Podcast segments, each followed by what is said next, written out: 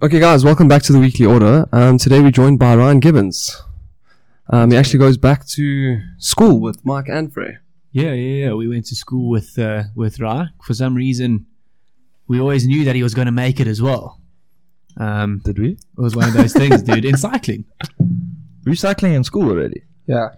Mike knew that you were going to make it, I guess. yeah, dude. No, it was crazy. It's crazy, bro. Okay, well, let's give him the chance to introduce himself, tell everyone who he is, what he does. Yeah, the floor's yours. Oh, thanks, guys. Yeah, Ryan Gibbons, um, pro professional cyclist for NTT Pro Cycling. Um, been professional for this is going on my fifth year.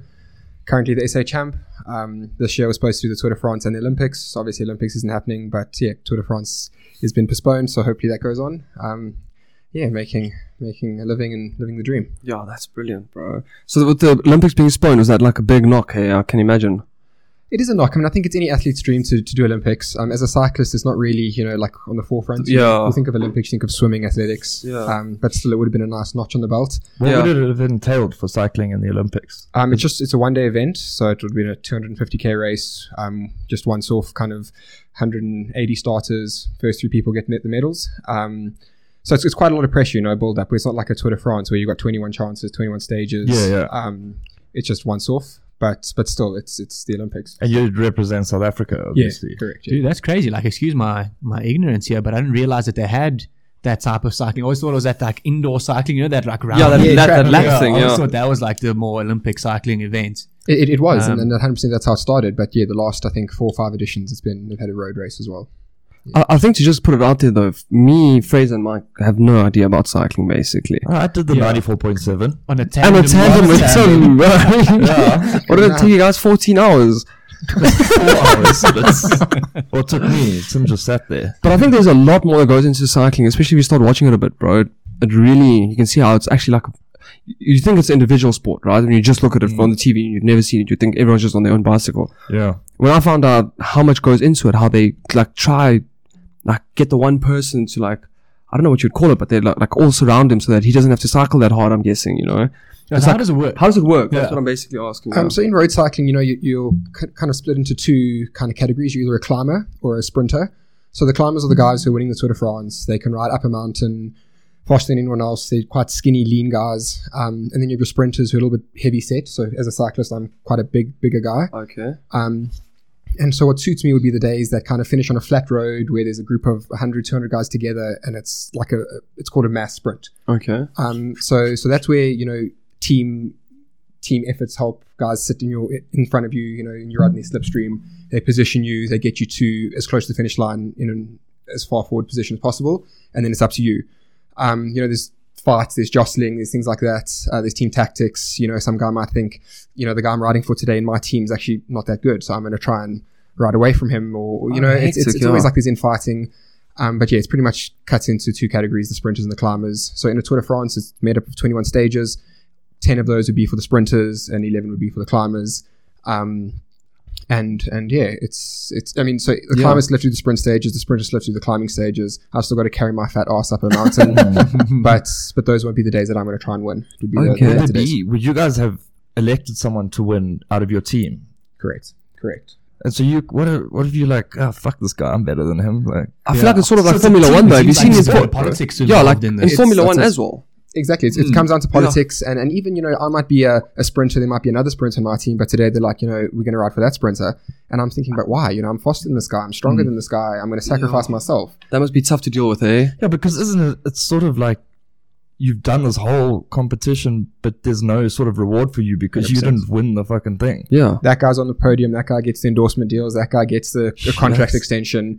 And you know, he can maybe write you in and maybe he can his agent can speak to the team and be like, you know, this guy actually likes having Ryan on the team to support him, but then you're basically a bitch, you know. So how's, can't that decision, how's that decision made then? For who is it the best overall or? So what happens is when we have team selection, so we've got a team of 29 riders, um, and every race we go to, there'll be between seven and eight riders. So the Tour de France, every team has eight riders.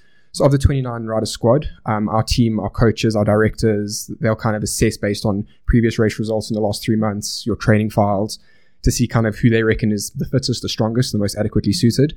Um, and then on the day, the director will kind of in the morning, you'll have a meeting on the team bus, and they'll say, you know what, today we're riding for this guy.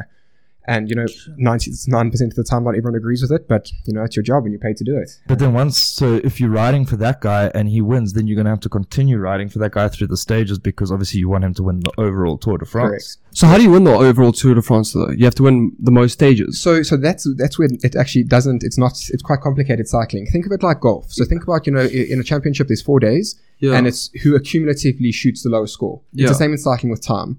So Oh, I might you know win day one in golf and shoot a 68, and you might shoot a 70, but the next day I shoot a 78, and you again shoot a 70. So even though you know I won the first day, ultimately um, Your now time is still tenth cumulatively better. cumulative time. So in the Tour de France, you know, you often see guys, a guy can win the Tour de France without even winning a single stage. Oh, he might just be no way. second, second, second, second, second. Yeah, like Yeah, due to inconsistent uh, Yeah. guys, I guess. That's it. But So- that, that's surely that, that makes sense though. It's It does make sort of sense, like yeah. because overall you've been the quickest. Yeah, yeah. But I mean, it is hard because I mean, like you get guys, sprinters, who, for example, who can win five stages of the Tour de France and then finish 150th overall, and you kind of That's think, how does this work? So it is quite technical. Um, you know, when you're in it, you understand it. But yeah, I think golf, it's similar in golf. yeah. Because I've always wondered, because like you'll always see when you watch the Tour de France, bro, you'll see that this guy has won, but then you like see where he finished in the race, and sometimes he's like fifth or sixth for that stage, and you're like, you you're like sitting there, and you're like, what the hell is There's going on, that bro? goes into it. It's- No, I can tell you that, not yeah, sort just by everyone looking- just lines up and you fucking win you each race yeah. of the. But one thing I can tell you is that the cycling like fans, the fans for cycling are they are they are fucking crazy fans, bro. Mm. Like the way that they go and line up on the roads just to watch, bro. And when you see them watching a cycling race on TV on Super Sport or something, bloody close to those cyclists. dude, well. they fucking love it, bro. I think it's like a cool sport to be in where like the fans actually encourage you and make you feel like you know the whole time you need to push Yeah. and go.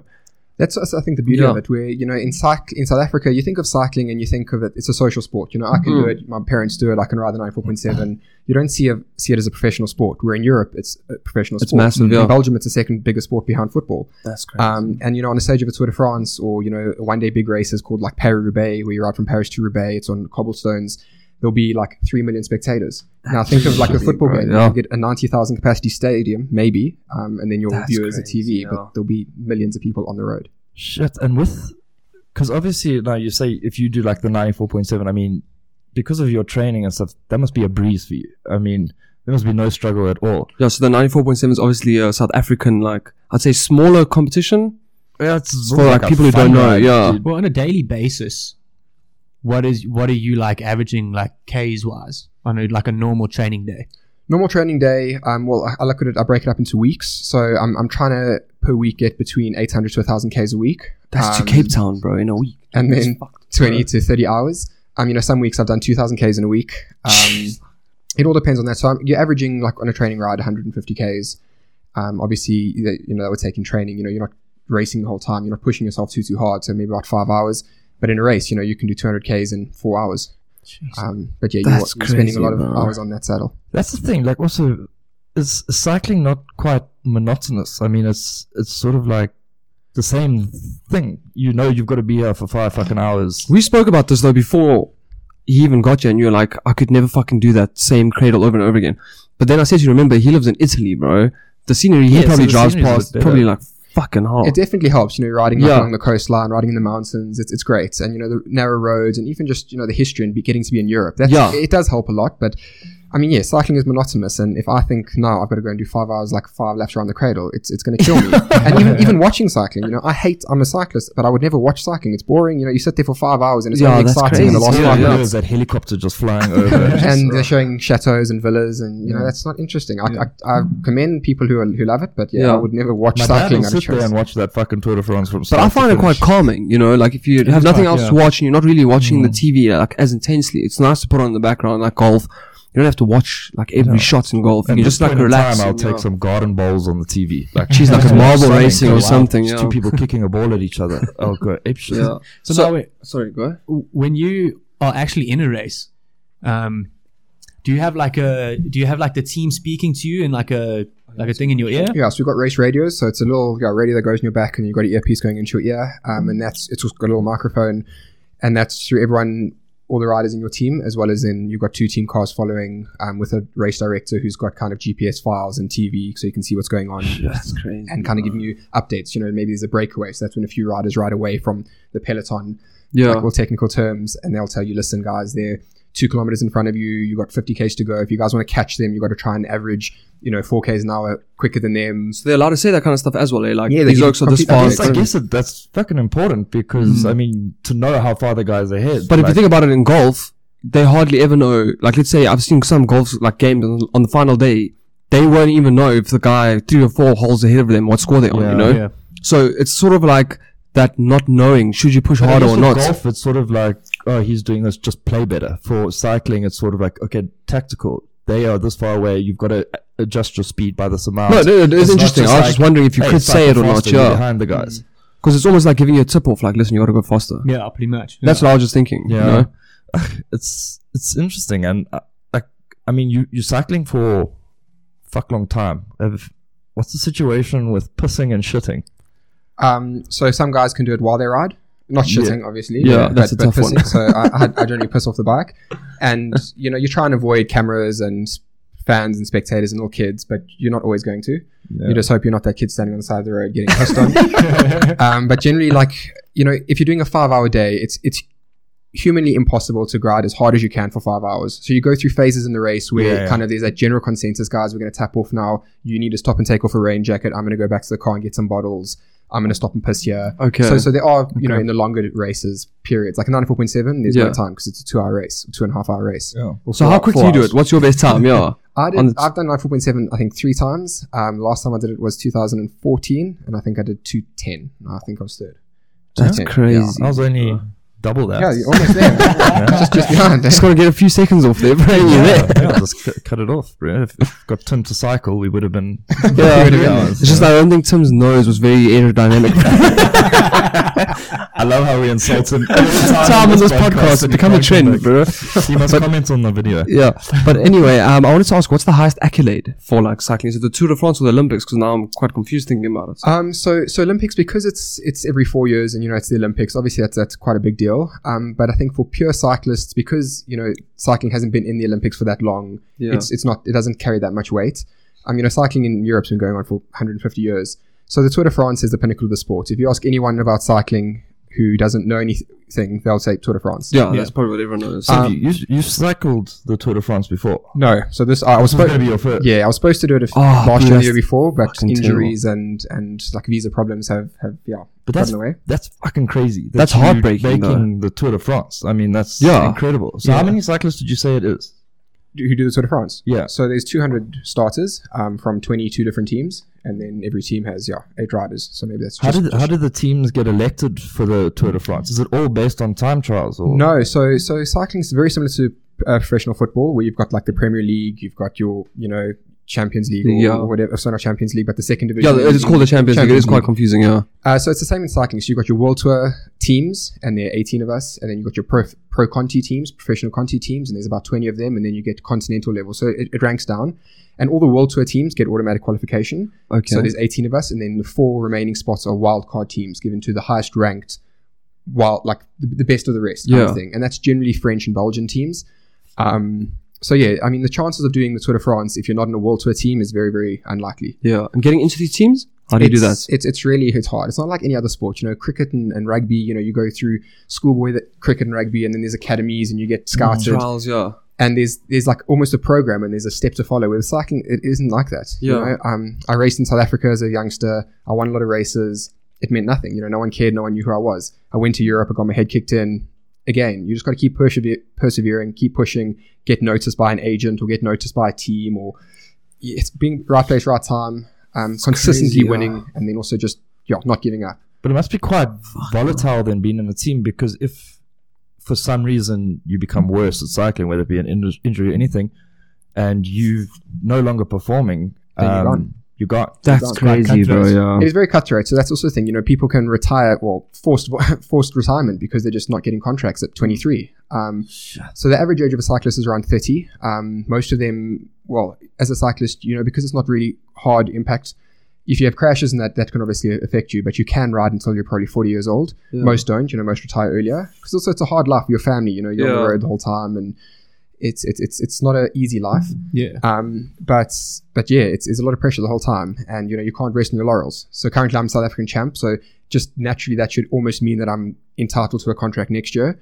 But you know, I might be 26 and retire then. you don't know. that if I don't if I don't achieve again. Shit. So it's That's it's- hectic because that's Mm. sort of That's like scary. That you on your uncertainty will just give you, you you anxiety. need to make yeah. sure that you are better. That's it. There's, Yeah. there's no like you've got this security in a team. It's you've got to keep upping yourself Yeah. no matter Yeah. what.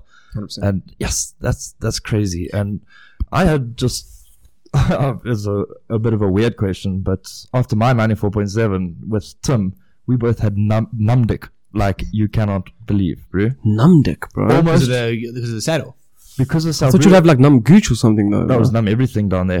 Honestly, dude, it was for like 12 hours, and on Google, No, I it can seemed like imagine. if it was longer, we would have had to go to hospital.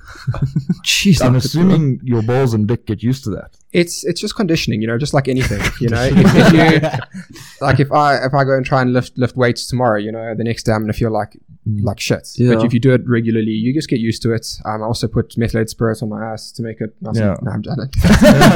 I was gonna say, me too. Right? uh, no, but I, I mean, I often I think I've had two occasions where I did the Giro d'Italia, so that's like the Tour de France in Italy. It's a 21 day race yeah, through, through Italy. that yeah. Um, and it was a seven hour day, two back to back seven hour days, 250 odd Ks in the rain, Jeez, just pure pain. And yeah, you know, you just piss blood and you have no feeling. What? So, so the Tour de France, how many Ks are you overall cycling roundabout? It's approximately 4,000 kilometers. Jeez, Bro, so- fuck that, bro. I mean, you guys are professionals and stuff, but obviously you struggle tremendously as well. I Yeah, mean, there sure. must be. If you've obviously been in, you've done the other races, not necessarily the Tour de France. You must have been in situations where you're like, "Fuck, this is hell on earth." I can honestly say, I mean, so I do about 80 professional race days a year and a quarter of them, so at least 20 are like, I'm, I'm my heart rate sitting at 200. I'm just feeling pain. You know, I'm bleeding somewhere because I've crashed or some a car's hit me or something's Yeah. happened. And I just say, why am I doing this? You know, at the end of this race, I'm packing it in and I'm stopping because no human should, should, should have to endure this. But that's also why the the age to retire is also quite quite low as well, because it's quite taxing on the body. Yeah. It's very taxing on the body. is, yeah, It, it But must that- be hellish. That does lead me to my one of the questions I wanted to ask. What's your resting heart rate? So, I mean, my I've got it down to 35. Um, Holy shit, bro! yeah. I think mine's 80. But right now, I'd say probably between 42 and 46. Then I know that is I'm- ridiculous, I'm bro. Yeah. And do you think getting your heart rate down, this is tips for me and Freya probably, how do you get your heart rate down, your resting heart rate? It's just like intense cardiovascular Fitness. exercise. It, it is, and I think a big part of it, yeah, do the intense stuff and like the high intensity training, but also just the long endurance. And it's almost that's that monotonous, boring part of it where you got to go out and climb on a bike and do six hours. So and, boring to and me, it's it, it is boring. 35, bro. I'm fucking Yeah, shocked. that is bro. insane, dude. Yeah. But that's yeah, that's another question that I was going to ask. Like your training routine, is it is it literally just cycling, or is there an element of like other your high intensity yeah. training or like weight training or things like that? What is what is it depends on the time of the year. Um, so kind of in my off season, so like November, December, when there aren't really races anywhere in the world, um, I do a lot of gym work. So three times a week. Um, you know, predominantly leg stuff, so leg press, Yeah. squats, lunges, that sort of thing. Um, but in season, I'll go to gym once or twice a week, but not heavy, heavy weights. Um, I try and do a bit of explosive stuff. So kind of, you know, the technique is all explosive. Core work. Um, and then a lot of double sessions where I'm just riding. So in the morning, I'll do maybe a four hour ride where I'm just, you know, cruising. And then in the afternoon, I'll do an hour with certain interval training. So like, you know, a minute hard, 30 seconds recovery, a minute hard, or 20 minutes as hard as I can. I think just, you know, very variations of that. But yeah, it's, it's very structured and kind of in season. Every day for me is planned from when I wake up to when I go to bed, and it's all got to be recorded. Oh, My they sleep- monitor you as well. Oh, absolutely. every- I mean, so you're the teams are team monitoring. and and the cycling union. So you're on a, you're on a whereabouts program for, for doping, so for drugs. So every single night I've got to log in where I'm going to sleep so that they can come and test me. Um, no way. so they've clamped down hard? Oh, super hard. I mean, since the Lance Armstrong days. I Yeah. mean, because that's that's an interesting topic that I almost Yeah. forgot about is the doping. the doping. thing. It's, it's massive. So I mean, I think this year alone I've been tested six times, and I rock up at my house at six in the morning, and there'll be a doctor there and a and a So it's completely random. completely random. Um, so you got to fill that in, and then obviously the team has to be uh, aware of that. Um, you have to sleep with like Garmin wearables so that they can see, monitor what your heart rate is, what time you went to bed, what time you woke up. You have to What weigh is the purpose of that? I think it's just to ensure that you are recovering and like they can monitor your heart rate, so they can say, "Listen, you, you slept last night and your average heart rate for the night was 42. Tonight it, It's it was weird. Like someone's was- watching you sleep. 100%. So like if there's Bro, I a a difference, there's a difference. You- you've You're done getting, something. you're getting sick, or maybe you, you're doing drugs or something like that. Um, they also want to monitor what you eat, and it's just you know, you're uh, ultimately an investment. You know, we're That's getting paid crazy, yeah. salaries, Holy and they want to ensure that they're getting rewards and they're going to get returns. So if you're out partying until three in the morning every night, you know, we're not going to keep you. So it's it's a very strict lifestyle, and it's also it's hard on families, it's hard on relationships and friends. But rewarding though as well. I think That's you say, rewarding. I yeah. mean, I'm living the dream, and, and Mm. yeah, hopefully I can retire after cycling. Yeah, so so we don't have to do anything. what is your your future now with cycling? Obviously, you're going to do the Tour de France and stuff. So I mean, in my mind, I always said early early thirties. Um, it depends if I'm enjoying it. Depends if I get contracts. Um, and then I'm really going to look forward to the day I get to go to Makro and buy some hooks and rack it, and then rack rack those wheels up because I think once I do retire, I don't think I'd want to ride a bike anymore. Um, Jeez, like that's crazy. Not yeah. even- That's Fun. weird. not even fun. Doing it as a career, you know, I love my bike and I love everything about it, but but it takes the pleasure away. And, Oh, and okay, waking up early and, and, and you know just sitting Yeah. up there, it's it's not for me. I'd So is it worth it? I mean, I, I always say this with everyone because Yeah. I fucking like just rugby, for example. I dreaded every single practice I went to. Sometimes I would enjoy the match when I got fit, Yeah. but otherwise I fucking hated it, bro, because it's shit. Like, I mean, imagine waking up at five o'clock and being like, I've got to go ride till fucking twelve p.m. now. But that's the thing. Like, yeah, we obviously had this conversation um, off camera as well and beforehand. I would take that any day over going into the office and sitting there all Nine to five, but you said you wouldn't. You said you'd rather go I'll nine to five. smash the legal industry. sit on my comfy ass chair. That's yeah, I don't know. I think it's definitely worth it. And again, you know, I'm, I'm chasing my dream. I'm, I'm riding a bike, and I'm doing. When I look back in South Africa, and I think, you know, currently there are five professional South African South African cyclists, and they're, you know, maybe three, four hundred youngsters who would kill to be in my Yeah. position. So I've got to appreciate that. And I'm also competitive. So when I get into a race, it's a different mindset. You know, I kind of I don't think about the last seven days. I spend seven hours on the bike each day. I think about, you know, I want to win. That's and, good. and, yeah. and that feels me. I think that's what you got to do. Yeah. And then with regards to eating, I've heard that like when you're busy doing a race, you burn so many calories that that night you just have to like shove food down Carb your load. it's it's ridiculous. I mean, so s- I think on a typical stage, you're going to burn between. It sounds a lot, but it's it's legit. It's between five to seven thousand calories. Jeez. Um, and you got to yeah, you got to replenish. So so you're eating a lot. We've got chefs who who follow us and they come to the races with us, and yeah, we you eat as much as you can. I mean, a typical morning breakfast before stage of a Tour de France stage, you'd have a bowl of oats with granola and and fruit, bananas. You'd have an omelette, three egg omelette, and then you know a bowl of rice or pasta, That's crazy. and that's just in the morning. You know, and during, and during the race, because obviously you have to keep topping up with, I, I don't know, with the Herbalife. 94.7. Herbalife bars. 94.7, we had the, you have the goos and Yeah. the, all sorts of that shit. Yeah, so we've got like nutrition sponsors, and they give us um, energy gels, so goos Mm. and, and bars, as well as you know the race mix, so the, the, the drink you drink, the electrolytes, Mm. and there's a lot of carbs in there. And then also we've got soigneurs, they're called carers. They kind of you know massage us and they prepare us like little sandwiches and and kind of rice cakes and that sort of thing to eat um, while we ride. That's easy to digest and and you're not too kind of heavy. And then do you guys sleep in buses and stuff during these stages, or do you guys sleep in like hotels? No, no, no. So we stay in hotels. Um, so every team's got a multiple team buses, but at every race there'll be a team bus, and that's a very luxurious bus. It's like being in a first class flight. You've got I can everyone's got their own seats, Yeah. and you've Yeah. got a place to charge your phone, your laptop, and and headphones, and you know you've got a kitchen in the buses and bathrooms and showers and that sort of thing. So we travel, you know, from the hotel to the start of the race, and then when you finish the race, you know, you shower and you eat in the bus while you travel to your next hotel. Um, but yeah, generally the, the race organizers look after us really, really well with Yeah. nice luxurious You hotels. must sleep like a damn baby every single night. I, I You must be tired, yeah. Honestly, like you must exhaust yourself like every single day. That's by the time you get to bed, you just pass out. Yeah, so what, Yeah, what time do you end up going to sleep and then waking up and in s- things like these? so it's very different. Like in South Africa, you know, if you think of the, the cycling culture, the guys wake up early. You know, it's you've got to be, go before work Yeah, yeah. or you know before traffic or the heat of the day. In Europe, the races only start at about twelve. Oh, yeah. excellent. So if you're doing a five six hour day, you start at twelve, you finish at six o'clock in the evening. You go to the bus. You know, maybe you've got prize giving or you've got to do dope control, whether you've got to piss in a cup, um, media interviews, that sort of thing. You get back on the bus, you shower. And then sometimes, you know, the hotel's only five Ks away. Sometimes it's 200 Ks away. I mean, last year in the Oh Giro d'Italia, we were in Sicily and we had to take a ferry to get to get back to mainland Italy. And I think we That's got back to the hotel at like 11 o'clock at night. Um, so it, all- it, all- it Yeah. differs. It must be like a, a bed now. Yeah, no. Yeah. But yeah, generally 11 o'clock is, is, is generally bedtime. But yeah, you can sleep until like 8. That's the, the perks of That's being- interesting. I thought it was all Wake up early early, yeah. sort of vibe. Yeah. But it does make sense though, because remember the sun sets so much later in Europe. Yeah, eh? yeah. Mm. So obviously they can start things later, which obviously helps. Yeah, Yeah, it does. makes so much sense that waking up early is just cuck, Bruce. Yeah. Panic stations. Now the Europeans are onto something there because you know, after after being in South Africa now for a while and having to wake up early to ride before that curfew. No, it's- Yeah, it's- that's we got curfews. So it's for the birds. Yeah. And then with the doping, is it more intense when there's actually a race on? So that they test you a lot more while you part of like let's say the Tour de France But they Giro d'Italia. as well. They do. So it's called in competition and out of competition testing. So out of competition testing, I'll get probably tested between 10 to 20 times a year. Whether I rock up at my house or rock up at a hotel or something like that. They've even tested me at an airport before. Jeez. Um, I was flying to Dubai and they rocked up there at an airport. in an airport bathroom. Um, that would generally be blood and urine. Um, but in competition, Blood and urine. blood and urine. Yeah, that's what I was going to ask. Is it the same type of tasting? Is it just pissing in the cup, or but It's, obviously it's blood and urine. It's a, it's a controlled environment, you know, because you've got to pour it into like an A sample glass, a B sample glass. You've got to seal it up. To I don't ensure think an that it hasn't- airport bathroom is a controlled environment. No, I agree. I agree. with They that. literally just take you to the bathroom in the airport and say, listen, we're walks going to a a test stall and you've got a needle in your thing. Like, So this is some not drugs. This is some random dude will like just come Surprise. up to you like, yeah.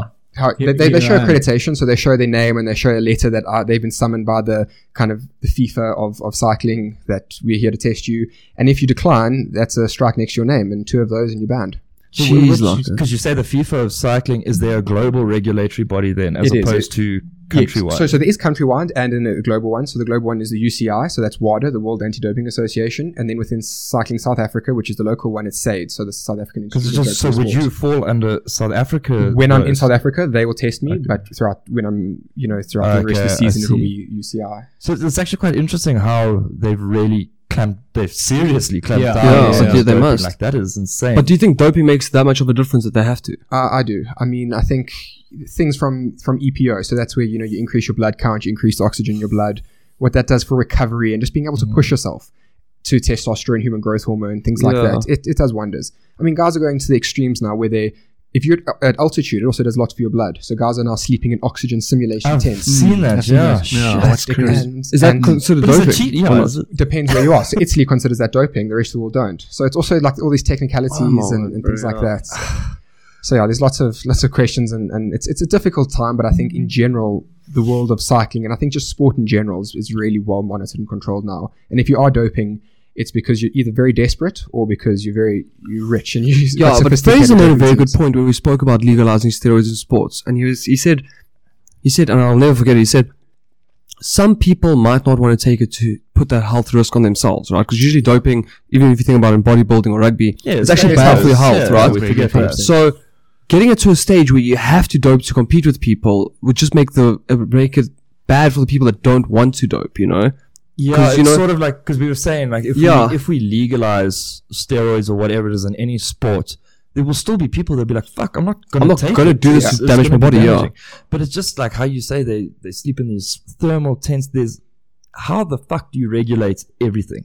Yeah, you I can't. mean, it it must be insane because there's just so many sneaky ass. You, you're just sleeping in a different. yeah. Yeah, because people get creative with it, bro. Yeah, They're always coming up with new ways to to try and like kind of cheat the system and stuff. You You know? just sort of So- be like, "That was creative. You could take it." Yeah, good on you. you good on you. You- Yeah, yeah, exactly. Yeah. I I think it's also you know not just the the personal dilemma of you know um, I don't want to take it because I, I don't want to cheat, but it's also you know if, if me and Fraser t- tomorrow took the same dosage of steroids and we did the same workout for six weeks, we might not have the same yield the Results, same yeah. results. yeah, yeah. And that also kind of so again you know there's a discussion of just allow it and you know let's just see what people are actually capable of. That is crazy, yeah. Um, but What I, do you personally think, though? I, I don't think it's it's fair. I think also in, in, in certain sports, you know, I, I'm very anti drugging and doping to enhance performance. Um, but I think to do it in bodybuilding versus cycling is very different. I think bodybuilding, it's it's not that it's safe, but it's understandable. But in cycling, you're pushing your heart. You know, I, I've been I've done five hours when my heart rate sat at an average of 180 for five hours. That's good. You know, if, if you've got if you've got something in your system, you know, you're gonna have heart attacks. And I've been in a race like where people have okay, died from crashes, but people have had a heart attack and died on the spot, or they've died mid forties. You know, healthy as anything. I can assume Fuck that's that. probably that's probably more common than people dying from crashes. yeah, from heart attacks. and and getting you know cancers and all these kind of diseases.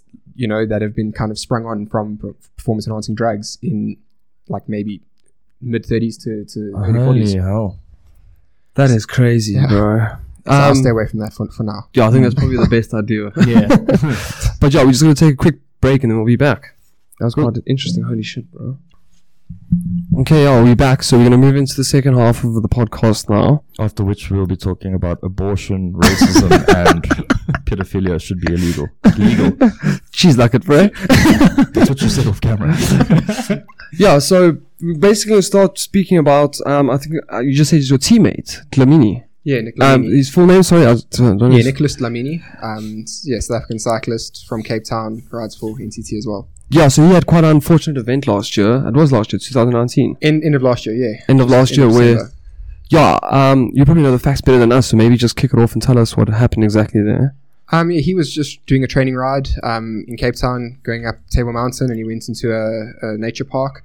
And yeah, police rangers rode him off the road. Um, there was a question if he had like the legal permit to ride there, and you know, without asking any questions, they they rode him off the road. You know, basically almost making him crash, and then apprehended him. And and in the struggle, they broke his arm, put him in the back of a van, and yeah, just kind of no no regard for for His Law. career or He didn't anything. yes. resist or anything. not at all. He just said, "Listen, I'm sorry, I'm sorry." video, yeah. Yeah, there Yeah. was a video. And yeah, you can actually hear in the video his arm breaking.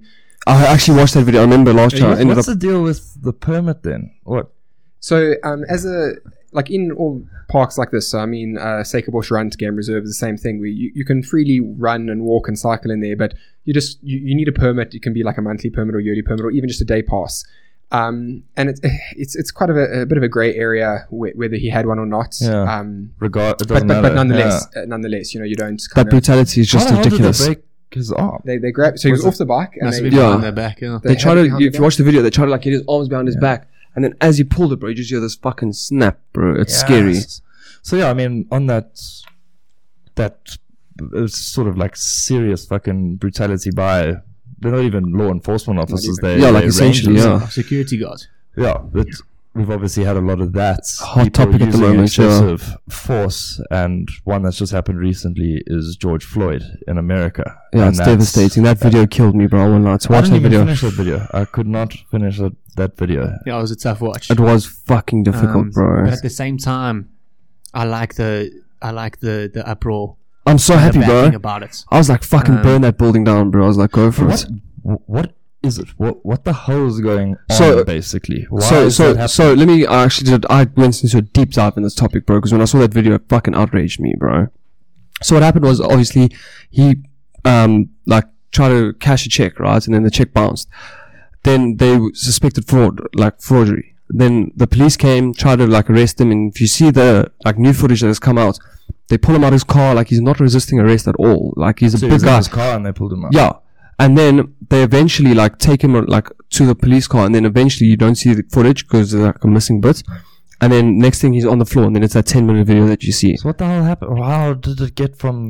Because they, it's like a corner. It's like on a corner. So it's on a, it's like on a corner, and his car is parked here, and they take him out of his car, and the police car is parked on the other Yeah, side but of the how corner. did it get to the situation where a cop is on his neck? Like, yeah, so I, no one knows that part yet. You know, there's been footage from this side of the corner and this side of the corner, but when they take him around too, when he gets on his, between. yeah. there's no footage. Yeah. So when I say what is going on, I mean that there's a sort of trend of police brutality on black men, and I know some of the the situations I have personally thought I've been like there. There has been situations of resisting, however, the, the force has been excessive in each occasion. But this one, and obviously a lot of other ones, Yeah, he was seems like unarmed. completely unjustified Yeah, whatsoever. i- Yeah. if you look at the facts, he was unarmed. He was already handcuffed. He was on the floor.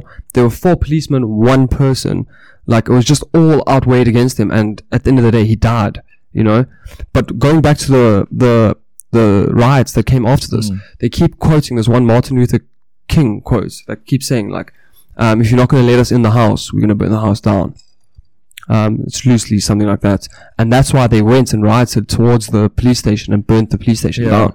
You know, if you see what they did to the cop cars and everything, and it's all, you know, what I related back to is sort of like the whole gender violence in South Africa, where it just got too much that you had to fucking do something about it. It's gotten to the point where it's like it's fucking overboard now. You know, you need to do something, and I think that's the point they're at. Like, think about it. Yeah. Um, what's the there's that other famous case, bro. Uh, Michael B. Jordan played him in that movie, even. But that was the first time when it really outraged the public. Um, I'll get his name now, actually. Well, I mean, and it was the exact same situation, but they put him in a chokehold. They put him in a chokehold, and it was in the train station. Um, and that was the first time it ever happened. And this is like ten years ago. So this is 10 years later and the same situations happen. So there's been no change. And I think that's why people are fucking But I also saw bro. an interesting tweet. As I said, I'm, I'm hot on Twitter right now. Yeah. Um, there was a tweet that said, What do you want us to do? Because remember, Colin Kaepernick took a knee Yeah. uh, Yeah. in the football. They're like, Okay, so we, we do a silent protest, we get nowhere. So we sort of Yeah. have to do Take this it into our own hands and But do on- something. Yeah, but on the same hand, unfortunately, like I dis I disagree in the sense where they're looting businesses that are completely unrelated. I kind of do agree with the the rioting and burning the the like, yeah, the police uproar. Like, I understand Yeah. that the, that they're so angry that they need to express themselves in that way, but you're going to have bad eggs in any bunch. Yeah. You're going to have Yeah, bad of eggs in the of cops, course. bro, that do, that are the ones that are going to kill people, bro. They're going to be the bad eggs. Yeah. And part of a riot, they are going to be, if you look at the vast differences between the civil rights mu- movement with Martin Luther King and, um, what's the other guy's name? Uh, sh- I had a dream. That's Martin Luther King. No, No, Martin no, Luther King was wild, bro. So Martin Malcolm Luther X. Malcolm X. Sorry. So Malcolm X was the more violent approach to the civil rights movement, and Martin Luther King was very peaceful protests, right? So if you look at any sort of protest, even in South Africa, you'll see we have people like Steve Biko. He was quite radical. He still said, like, listen, you know, he actually had a brilliant quote, bro. He had a quote where he was in court, and the judge asked him, um, like shortly before his death, the judge asked him, he said, listen, how can there be um, confrontation without violence? And he said, me and you, judge, we're confronting in this situation right now, but there's no violence. We don't have any, we're not fighting each other, but we're disagreeing on this point. So it just depends on the protesters, which I'm trying to get at. Like, what is your mindset going into this? Do you want to be violent and try to get your point across that way, the, Mal- the Malcolm X way, or the Martin Luther King way of where they, they would sit on the bus and just do nothing, you know, Yeah. or silent protest and go and sit in a building where you're not allowed to be. But I think that's way back. Like now at the moment, what is the point of cops being more violent towards black people? Because we spoke about it briefly off this. There's a bunch of pranksters on YouTube who are, they're all white, um, and they went and drank beer in front of police, you know? Like they literally, or or it was non-alcoholic, but it looks like beer, it looks like you're committing a crime. And the policeman approached them in such a peaceful and, you know, understanding manner. But we said, imagine they were black now and they did the same thing. Do you think they would have got the same response? Look, I don't think we can.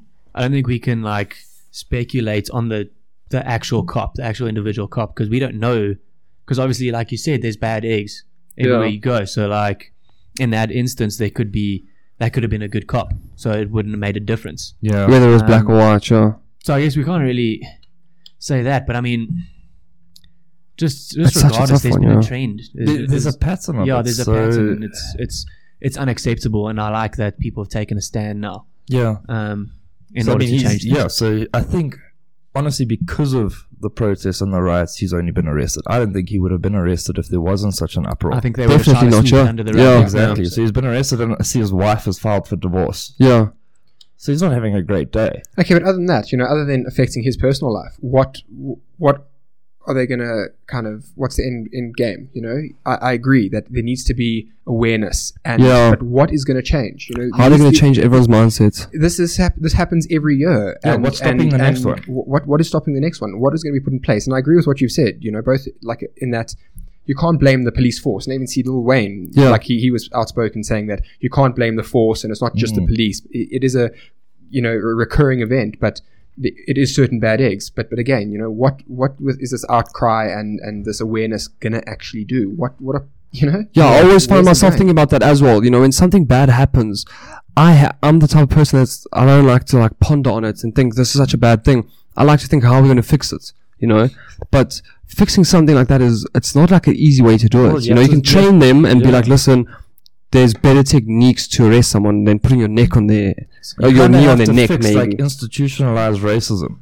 and racist. Dude, they've been trying to thinking. f- fix How racism do for thousands of years. Agree? Yeah. And hopefully, in this instance, this is like the they're making a they're making a a point out of this Yeah. Yeah. um Yeah. the specific situation, so that Okay, going yeah. forward, it's not going to be acceptable. But it So makes it's also a- it makes things very difficult as well. Just on a kind of separate note, that cops are going to be so shit scared now.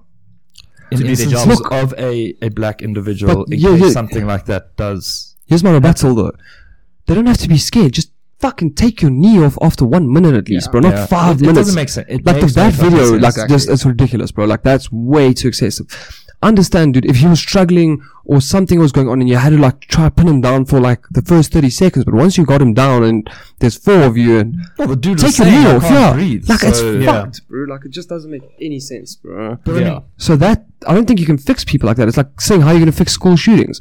These kids are gonna get fucking angry and they're gonna go and shoot people, bro. But Like like, so does no- it come down to the individual? It's individual. So It's like gotta be individual whole based, thing yeah. is bad eggs in each group. Yeah, Yeah, it's- bad eggs on the police force that are doing. Because the this, problem is that- you can't you can't see when the situation is going to happen, right? A cop could be driving right now in America somewhere, spot something, and try arrest this guy, and next thing he's killed him, right? Mm. You can't foresee that this event's going to happen, so you can't stop it before it happens. Yeah. It's how they handle the events, I It's think. also how Yeah. how they're thinking prior. If that that cop So that cop- surely uh, must have been thinking. that cop came out with photos, sorry, where he had racist. yeah, he had photos of a cap saying "Make whites great again" and stuff like that. Oh, really? There was Yeah. previous like photos of this guy, that exact cop, So where there was definitely intent to do harm. He was not 100%. detaining Yeah. this guy just willy nilly. And that's important because you know, in my Yeah. mind, you know, you think, you know, as a police officer, you're not sure if this individual might be ha- like har- harboring a weapon, or you know, Exactly, you're looking yeah. at your own best interest at the same time. You know, but again, you know, going to that extent, i- it's it's clearly a trend, and and it's yeah, it's, and you can see yeah, from this guy's past history that he definitely was Hate. a, a bit of a racist, Yeah. bro. You know, and Yeah. But that, yeah, so that'll all go back down to how how do we fix racism, which is an age-old question. age old question, especially here in South Africa. We know how effective Yeah. that is. But on that same note, with that George Floyd, we've just had in South Africa um, Mr. Collins Khosa, who So, was yeah. killed by the South African National Defence Force. So he was drinking beer. We had an open thing of alcohol in his own yard, and he ended up the the army came in, and I think police ended up joining as well, and he actually got beaten to death by Jeez, these soldiers. So his, the pathologist revealed that like his cause of death, I think I could be wrong. It was it was from the beating, but it was like blunt force trauma or um, you could That's crazy, yeah. from the beating that he got was his cause of death. And now the why is the uproar? Because we've got a whole bunch of South Africans, as you should be, uproaring or being angry about George Floyd.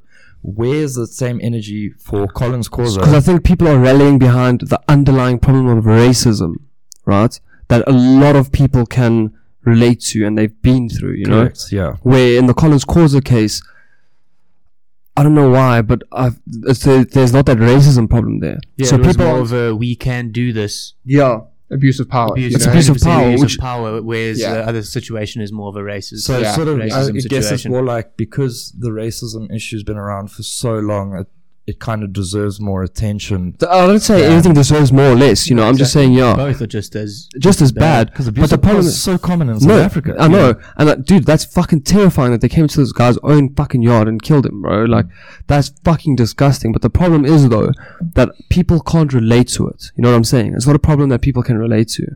When, when was the last time you sat in your yard and got beaten by the police force? it's more of an isolated Incident. situation. But if someone It's not came, necessarily isolated, I don't think. but remember how many people in South Africa and globally can relate to being yes, of course. felt the, the, the feeling of No, I racism. agree, you I agree with you guys fully. Yeah. That's why the, why the attention's there. But I mean, just how bad this Collins Khosa matter was was first the the army found that they obviously said, "Oh, these guys uh, No, it's horrific. provocation This or is whatever." horrific, There's bro. no liability. But They actually got taken to court. Um, I tweeted it. The judgments. this Judge Fabricius was the most scathing judgment against the South African National Defence Force, and it was brilliant. And they had to like do report back to the court with certain things within five days, within seven days, and all of this stuff. And one of the the orders was that they had to conduct a proper investigation in the four uh, soldiers that were involved in this implication. And they came back and they found that no, these soldiers did not cause the death. Um, they had some dodgy ass pathologist deposed to an affidavit saying that this is what he found. Although he didn't say it didn't cause the death, he said just he, he sort of said that the the actual pathologist that was used by the the lawyers and stuff wasn't exactly correct. But now they've come back to the court and said, no, we're not suspending anyone. Well, they were ordered to be suspended by the court, but we're not taking any more um, procedures against them. They, they're innocent. He he provocated them, and he said there was he, he did gender inequality. Apparently, there were two female soldiers, and he did something to do with gender inequality, and as a result, he got bashed in by cop guns, and So he was- he was murdered, yeah, yeah, bro. He was fucking murdered. And now I just think it's it's a bit off topic comparing the two, but it's what now? I mean, do they just Yeah. is that just is that it? But Yeah. that just begs the question, like in in South Africa, as a result of our systems, in terms of from the corruption to the amount of murders and things that happen, have we become like We desensitized normalized it, bro. to all of this stuff, and that's why there's not like as, As much, much of an uproar. uproar about it. And you know what will help it is that if there's an uproar for every single Yeah, that's Thing what that there needs to happens. be. Mm. Yeah. because it's it's so common. Every I mean, you hear if there's 57 murders a day, you're like, okay, It's a casual I mean, day Yeah. in South it's- it's a Africa. casual And I day. think for all cases, you know, everything, whether it be racism, black on white, white on black, Indian on colored, pink on black, like racism, all these police brutality in itself, you know, we should stop o- only rallying behind these big ideas of like, you know, like racism. Like, like you're saying, it's sad now that this Colin Khosa died and no one's rallied behind it just because there wasn't something to well, relate have been to. rallying behind. There definitely Okay. has been, but not but not as big. nowhere near yeah. as big as that. Yeah.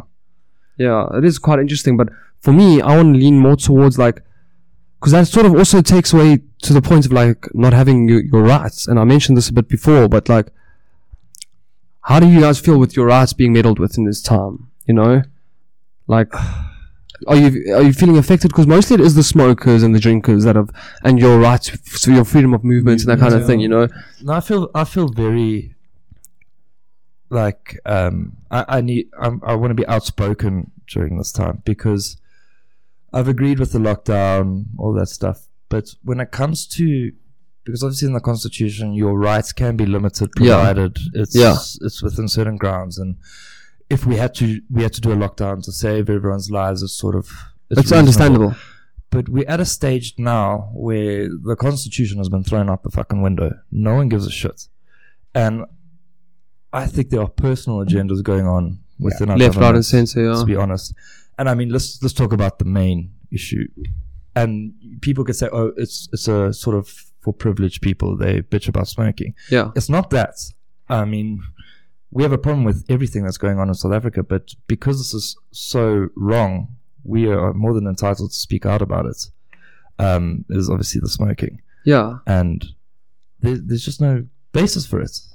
It's just so blatantly clear as well that there's a hidden agenda. But that's scary because they're Yeah. allowed to basically just be so obvious with it. There's no consequences to it. and no one can do anything about it. And that can link back straight back to the previous topic about, you know, abuse of power. Yeah, there's nothing that's going to be done about it, you know, and maybe we're going to slap on the wrist, maybe we get suspended with no pay, but, you know, I'm going to just make a lot of money off illegal cigarette sales or kill a man and I'm going to get okay. There are, And no, get away with it. there are yeah. no consequences. One of the big things that I also it irritates me, but it's how things work. Um, like if you do sue the set, the states, so if if you end up suing uh, Dlamini for the cigarette issue, and you end up suing the states, and you win, and you get a cost order, that money comes from taxpayers' money to pay. Anyway, yeah. There's no personal orders, Yeah. so there needs to be Direct they, implications. They are acting in their own capacity. They're not acting Yeah. on behalf of the state. Yeah. So they should be held personally liable, but it's so difficult because the people are going to be scared to, I don't know, change ideas in the government and all of that stuff in case they'd be held personally liable. Yeah. But what the hell do you do? I mean, there's going to be nothing that comes. I'll from tell you one thing though. If they did this in America, they would have fucking had a big revolution. I'm telling you now. Imagine, What, have you heard cigarettes or banning lockdown? taking people's rights away, Nah, dude? it wouldn't have been possible. Yeah, It wouldn't. Americans would have lost No their way. shit, dude. They What are would they so, done though? dude. Try to take speak about taking their guns away. They'll fucking shoot you Yeah, before you do yeah. it. You know, Yeah. them, them to them, their rights are so important. And But trying how to do how do they implement their grievances? Is it through protesting? Is it through court actions? Because like we've resorted to court actions. Yeah. I don't know. How- I think they literally, Fray, they, I think they will get to a point where they will be like, I'm going to the shops, I'm getting a fucking cigarette, and, you know, cause it's those small things, and they always scale it up. They're like, if you can take away my cigarettes, what else can you take away? Yeah. Cause then, then we get to the bigger issue of, imagine they start taking away land, imagine they start taking away this, imagine they start taking away that. And, it's a very tricky and hot topic that Yeah. you slowly treading on for me, you know? It's Like, like, that's really sort of leading to a sort of like a communist state. Yeah, it is They want to say, this is what you're allowed to do. This is when you can do it. And yeah, totalitarian state, here. bro, and it's, So I don't know. It's a bit of a conspiracy theory, but they've sort of used this coronavirus as like a guise to making all the changes that they wanted to Yeah. do. And also, let's be honest, that all the money that's The been gone in, profits. there's been Exactly. no um, overseeing bodies over Oh. this 500 billion rand that's, Yeah. that's no, been it's used scary. to bail Yeah. people out. But I by think using the crisis as an excuse, no, Yeah. th- there's no time to get these institutions in place to oversee everything. And I think personally Yeah. that money's been ciphered. So for someone that's staying in overseas now, the EU, you know, how have you seen things work differently there compared to how it works in South Africa? I mean, every every country has its problems. Always, and, yeah, And again, you know, course. everyone always thinks the grass is always green on the other side, which is not the case. Um, Yeah. But but but things, you know, in my experience, from you know, I've I've lived in, in certain places for extended periods of time, and and the difference is that you kind of you aren't afraid of the police. You know, every time I drive down the road and I see a cop car, I've done nothing wrong. I'm an innocent, you know, Yeah. civilian, and you almost hold your breath, and you're like, "Am I? Is there a chance I'm gonna get pulled over? Yeah. Are they gonna threaten me? Are they mm. gonna, you know, try and get a bribe out of me? Is something? Are they gonna fabricate something that's wrong with my vehicle? Yeah. Or, you know, and and that just living in that fear where where I've lived in, in Europe, that's not the case. You know, Yeah. you, you see, you know, a policeman. It's or- a sort of relieving when you see a It is, person 100% Because we Yeah. obviously live in a state of constant paranoia here. You, you, know? you are you're in constant fear and, and and that doesn't exist over there and i think you know if you can't trust in your police force you know you can't trust in your government then Yeah. who do you trust in you know and That and, and that's true. what's it's very very sad where it's not the case um and i think that's that's a that's the ultimate difference I know in England, most police officers only have a baton even. They don't even have a gun.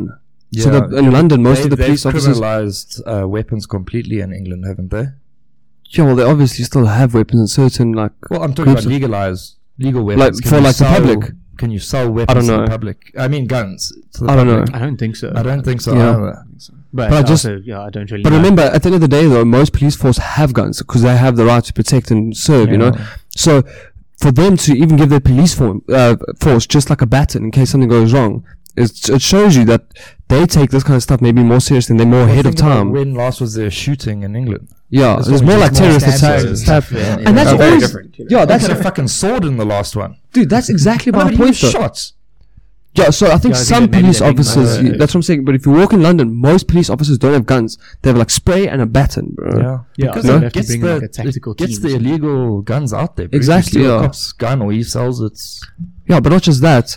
At the end of the day, my my my notion is always that even if a kid, and I always take it back to a kid in America, goes to a fucking school with a knife, he's going to kill a shitload less people with a gun than he can with a gun. Right? A gun you can just fire off, poof, poof, poof. It's death, death, death. Bro, imagine they walk into a, a class. There's six rugby players, four fucking wrestlers, and wada wada, and he comes with a, a knife. You know, he might stab the first person, but you could pick up a But what chair. are you saying? L- Uh, make guns illegal. Uh, I'm, I'm not saying make it illegal, but I'm just saying make it more difficult. And it's Yeah, it's too easily accessible. it's accessible too in easy. America, Yeah, yes, but South Africa, the gun problem is not from legal sales. it's illegal It's from sense. illegal. But yes, in America, completely. Geez, we could have a whole topic. Yeah, the whole that. topic on that. Yeah. Yeah, yeah, Fact, I mean, have you watched Bowling for Columbine? yeah. I think I've watched It's a a bit of. Yeah, documentary from Michael Moore. It was after the um, Columbine shooting, yeah.